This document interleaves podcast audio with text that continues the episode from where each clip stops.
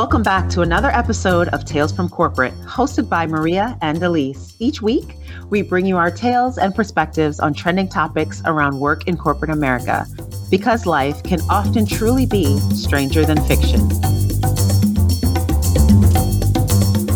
Be sure to share Tales from Corporate. Listen, download, and subscribe wherever you get your podcasts. This week's tale, well, we were so excited. We were we did two prior episodes on this, or two prior tales on this. Return to the office. But are we ever going to get back there? I had to laugh because we're so pumped, but we were more so excited about just the process that the whole entire country was undergoing or is undergoing to get back to some type of hybrid format or scheduling in the office. And, and now we have the Delta variant, and it is full on in charge. Corporations in mass are having to roll back their schedules that they were beating the drum about. So it's kind of hard when you have to reverse course or communicate that out. And I want to know what your thoughts are, Maria, on return to the work and what Delta variant or Lambda beta gamma all mean? Beta gamma. Where you were going with that is interesting because last year I had said to people, you realize we're talking about a COVID 19, but there's plenty of COVID 20s that happened. This was a coronavirus named after the year. We've had COVID 20 and now COVID 21. And I don't know what COVID 21 is, but the Delta is from last year. And I don't know about the pivot. So this is happening and it feels like deja vu. I don't know about you, Elise, but again, it seems as though we have many individuals, many organizations that are not recognizing the rise in infections and again, ICU units and to everybody who works as an essential worker, and particularly the ones who work in, in medical care, my heart truly goes out to you. You're doing God's work because there are people who are not trying to wear masks, much less consider the vaccine. And then there are people who are not taking the vaccine at all. And they are ending up right there in these hospitals, taxing medical workers even further than they, they have been. But that's an aside because even though I personally decided to get vaccinated, Delta variant, you can get infected. So, return to office. It took us this long to figure out when we could even begin to return to the office. And now we have deja vu, rising variant. I'm going to tell you, I haven't heard a lot of change in the plan of return to office. I, I don't know about you, Elise. It seems a little bit back to the future, deja vu. Last year, we were in this position where infections were rising, people were dying, and firms were insistent on we're going to move forward until they couldn't possibly do it anymore. Too many people were getting sick. How do you feel? Do you actually think that firms will pivot? Well, they have to, Maria, right? They have to because what is America good for? Lawsuits. We're a very litigious society. And unlike other countries where, oh, you lost your uh, three fingers at the job, too bad for you. We sue. We sue. Is the American way. And through law already established and new law or lawsuits that set precedents, that's kind of how we have an iterative process here in America of how change comes about. And law also ties in with insurance.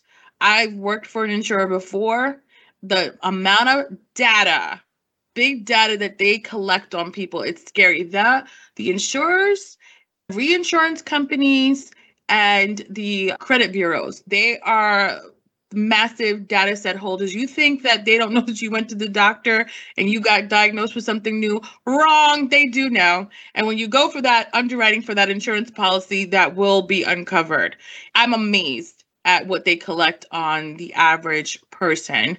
And what I'm getting at is if you cannot support your business model, your product verticals, whatever they be, by supporting them, by backing them up with insurance, then you're out of business in America. And if people are going to also pivot, right, employees and say, you put me in an unsafe work environment by knowing that you scheduled me to work at the same time I'm scheduled to work with individuals who you know, I mean, and the you is HR, legal, right? that these people have declared that they are unvaccinated and I then got sick or infected, now you're talking workers' compensation claims, you're talking binding arbitration claims or other lawsuits from employees.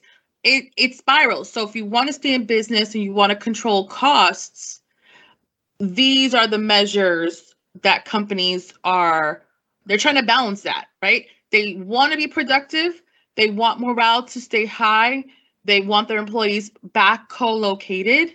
At the same time, they don't want to end up on the balance sheet taking huge losses with claims. And in a state like California, where you and I live in, unlike back east, where you can be an employee at will, here you can work, Maria, and still sue your job. You like back in New York, the Northeast corridor, you will most likely be let go if you're suing your employer. Not in California. You can still be working and have a full fledged lawsuit or go into full fledged arbitration and still have job protection rights. So it's a state like no other, but it is all about reinsurance, insurance, and lawsuits. That's how I kind of see this right now. It should be about healthcare and keeping people safe. and it's also, I'm sure, there are big companies now making lots of money. Hopefully, they are. I, I, really do. I hope like all the maintenance companies that many or some of them were may have been minority owned are making good money from probably the HEPA cleaning that they're hopefully charging these large corporations because every time there's an infection on site at the office, cleaning remediation needs to happen of a certain high level, like hospital level, to remediate that. It's kind of like when in sports, MRSA infections were breaking out. They'd have to like the what they do to get the locker rooms together to remediate the MRSA is unbelievable. So I'm just thinking about that, Maria. It comes down to that for me about why corporations are having to roll back or step back and walk back their plans. For me personally, where I'm working right now, my current engagement, I can share this. They've taken a pretty strong stance on where they stand on this, and they're not walking back the program because part of their product vertical is having people co located. That is how their business model works. It can be supported remotely, but it is not the preference in order to charge the fees that they charge. People need to be in the same place. So they're resorting to some very interesting tactics and they're forcing people to get vaccinated if they want to enjoy the services that the company offers. So a lot of people have very strong feelings about that, but they also now are also using technology to track where infections may break out so they can also do contact tracing and mitigate. That's what this is about, mitigating risk and how responsible are you as an employer just do everything to keep people safe. What do you think, Maria? Yeah, I I love that point that um, you brought up, and and I'm glad you talked a little bit about insurance companies. I was watching. People who know me know I love the classic Law and Order, and one episode Detective Briscoe was saying insurance companies, they know everything. And you know how old the show is. This is from the 90s, way before we had all this fancy um, machine learning and um, analytics to an- analyze our data. Before that, they've always known a lot about you. He goes, Oh, insurance companies, they know everything. My ex wife, I knew more about her new boyfriend than she did because I was working on an insurance firm case. So that point really resonates me. And the thought that came to mind, speaking of tales, is don't we have a friend who's worked at a firm and there was a lady who retired and it was a big splashy retirement party, and she was being celebrated by the same firm she'd worked at for a really long time. And she sued said firm three times while she was there. God bless California. But I thought that was pretty wild. Three lawsuits against your employer, and you still work there. Good times. But you said something that uh, triggered me, and it's and and it was the part where organizations are going to do whatever they can to keep people safe.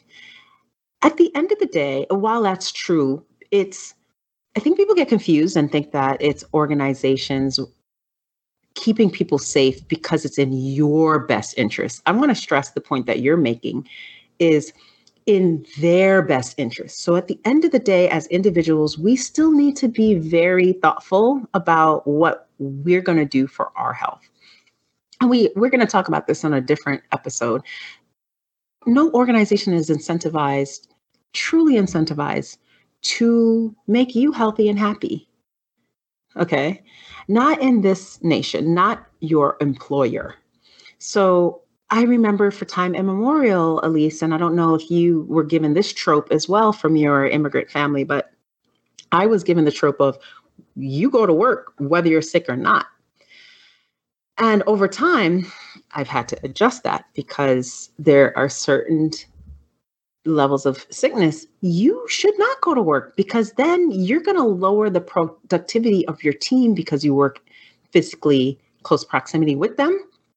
And while you may be thinking that you're a good trooper, you're actually damaging the the overall results coming out of you and your teammates if you didn't take the time to just you know rest. Now, certain jobs you can't do that, and I understand you're paid when you're there, and it's unpaid leave when you're not. So I'm not talking about those roles, but for roles where you're salaried, there's a lot of times where people come in hacking, coughing before COVID and if you're that person and you're hacking, coughing, and you're at work, let me tell you what the people around you working are thinking about you. It's go home because we don't want to get sick. Now, in a post COVID world, we, we for sure are going to look at you very sideways if you're coughing for whatever reason, because people don't have to be doctors to have a medical opinion about you or themselves. That's a whole nother discussion. But this is a, a topic that we definitely have more that we can say on. I just, I think I'm going to just emphasize that point about look at we're still in a global pandemic. Be very mindful that organizations don't want to be sued. So they will go through great lengths. You mentioned things like contact tracing and keeping people at lower numbers in, in certain offices than they would have in, in previous times and all of this. But at the end of the day, be thoughtful about your own health, please, people. Take the time, talk to your doctors, talk to your specialists. If you're into alternative medicine, talk to your Reiki person, your acupuncture person, your nutritionist, they might be able to help you with things you've been going through for years. And they may have a methodology that works for you because although many of these sciences are based on medical science, only you know your individual body. And sometimes it takes many conversations and a second opinion and different modalities to understand how to actually keep you healthy. And the organization ultimately wants you to be really healthy so that they could get the most work out of you. it's kind of an all around win. What is flipped a little bit is I was reading about this week that people who are unvaccinated because they've had to declare their status and many companies have asked them to wear masks in the office, they feel like they're wearing a scarlet letter or that they're marked. And they don't want to be associated with crazy, unvaccinated, anti vax conspiracy theories, if you will. They don't want that, that label placed on them in the workplace.